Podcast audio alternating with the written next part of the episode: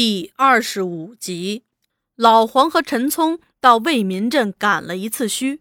为民镇在次河公路上有一条长达两里叫天才街的大街，整齐的建着两列长长的同一个规格的三层洋楼。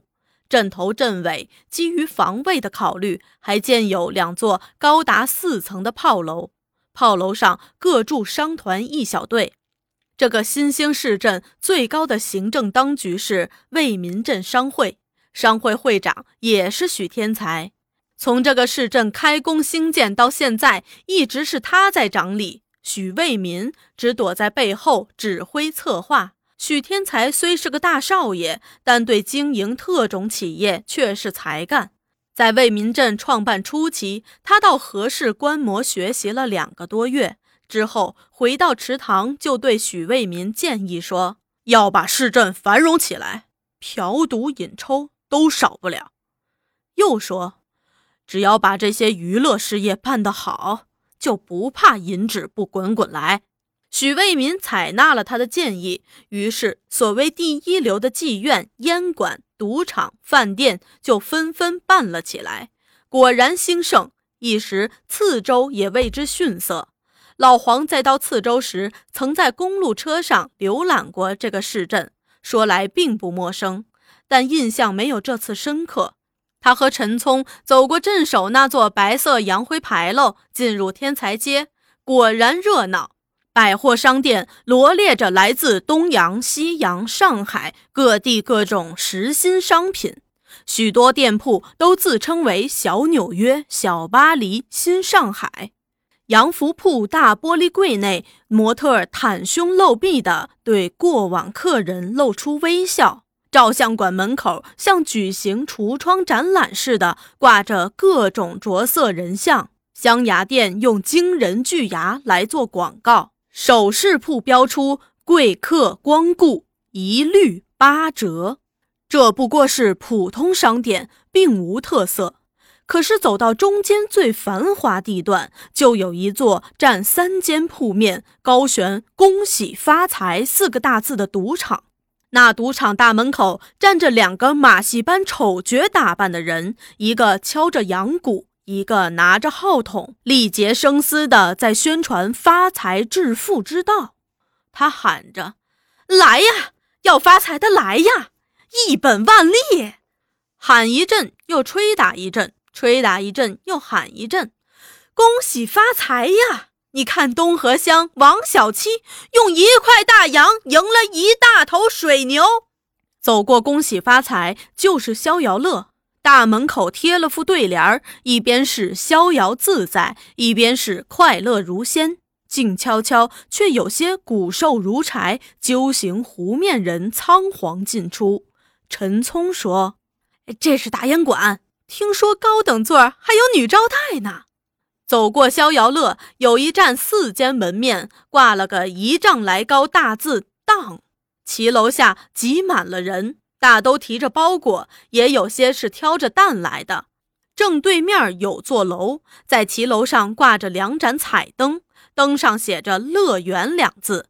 大门前一边是只大花篮，上写“秀阁名媛凤仙女史笑纳”。一边是块红底金字大招贴，上书“重金礼聘何氏名媛凤仙女史后教”。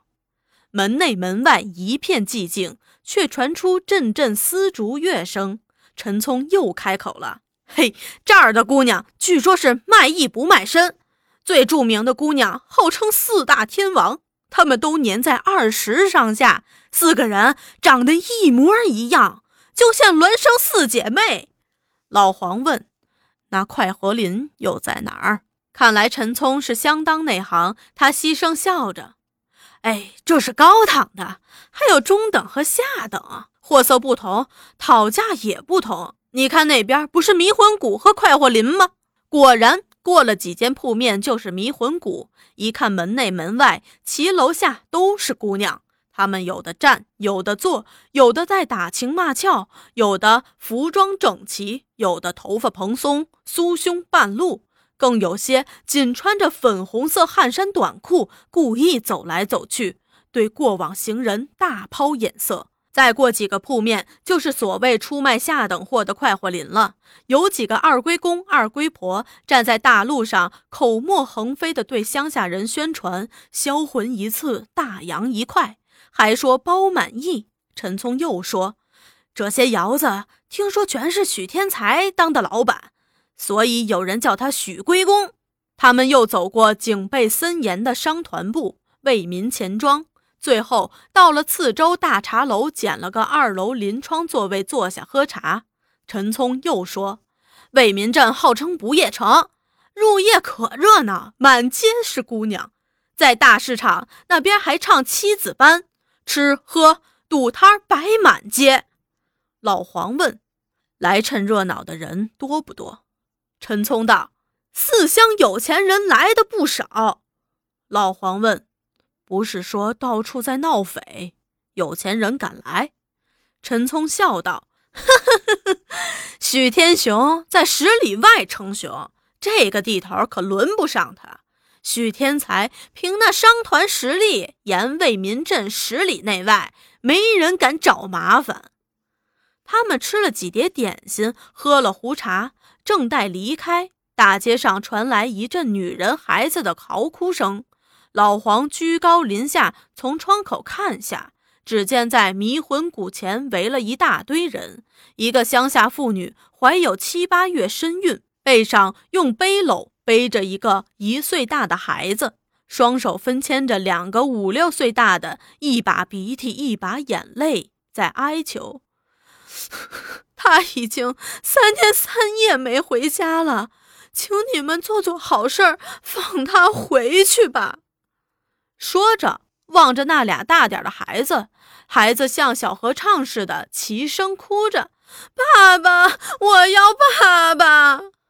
这些迷魂谷的姑娘却七嘴八舌的在叫：“谁要你男人？谁不放他？说话得说清楚！我们这儿一个白天，一个黑夜，进出就不下二三百人，谁知道哪个是你男人？”自己没本事把男人看好，还来这儿骂人。那乡下女人只是哭求着：“我知道他在你们这儿，你们不放他走，我也不走了。”看热闹的人越来越多，一时把街道塞住，议论纷纷。有的骂那男人太荒唐，儿女一大堆，还干这风流事儿；有的又怪这女人为什么不看紧他。正在闹哄哄，来了个商团丁，问出什么事儿了。一个妓女说：“胡闹来的。”那商团丁便冲向那乡下女人：“你瞎了眼？这儿什么地方？你敢来胡闹？走！”说着动手就推。那乡下女人没料到他会推她，朝后一仰，倒身在地。群众起阵哄，都说：“哎，要出人命了！”老黄摇头叹了口气：“哎，真惨。”陈聪说：“这类事儿多着呢，每天就不知有多少起。”他们走出茶楼，到大市场去。那是个足容千人的广场，一座戏台，两列长长的摊位。陈聪说：“乡下人挑粮食、蔬菜，猪、牛、鸡、鸭都在这儿摆卖。”他们转了一转，又沿旧路回头走，到了当铺前，那儿又出了事儿。在骑楼下，一个衣衫褴褛、满面烟容的男子正在和一个中年妇女争夺一只包袱，女的死拉住不放，放声大骂：“呸！短命鬼，大烟鬼！你把家里什么都当金卖光了，还想偷老娘这两件衣服！”男的蛮横不讲理，提起脚就踢。你放不放？不放我打死你！女的挨了他两脚，倒在地上，抱住他的脚，用力一拉，男的也倒了。于是两人就在地上揪成一团儿，都想抢那包袱。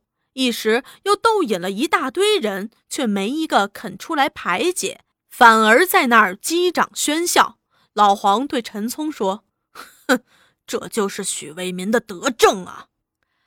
当他们走到镇口杨灰牌楼时，只见汪十五和一群挑夫蹲在牌楼下挡阳的地方，在商量什么。抬头看见老黄，只会心笑了笑，并不打招呼。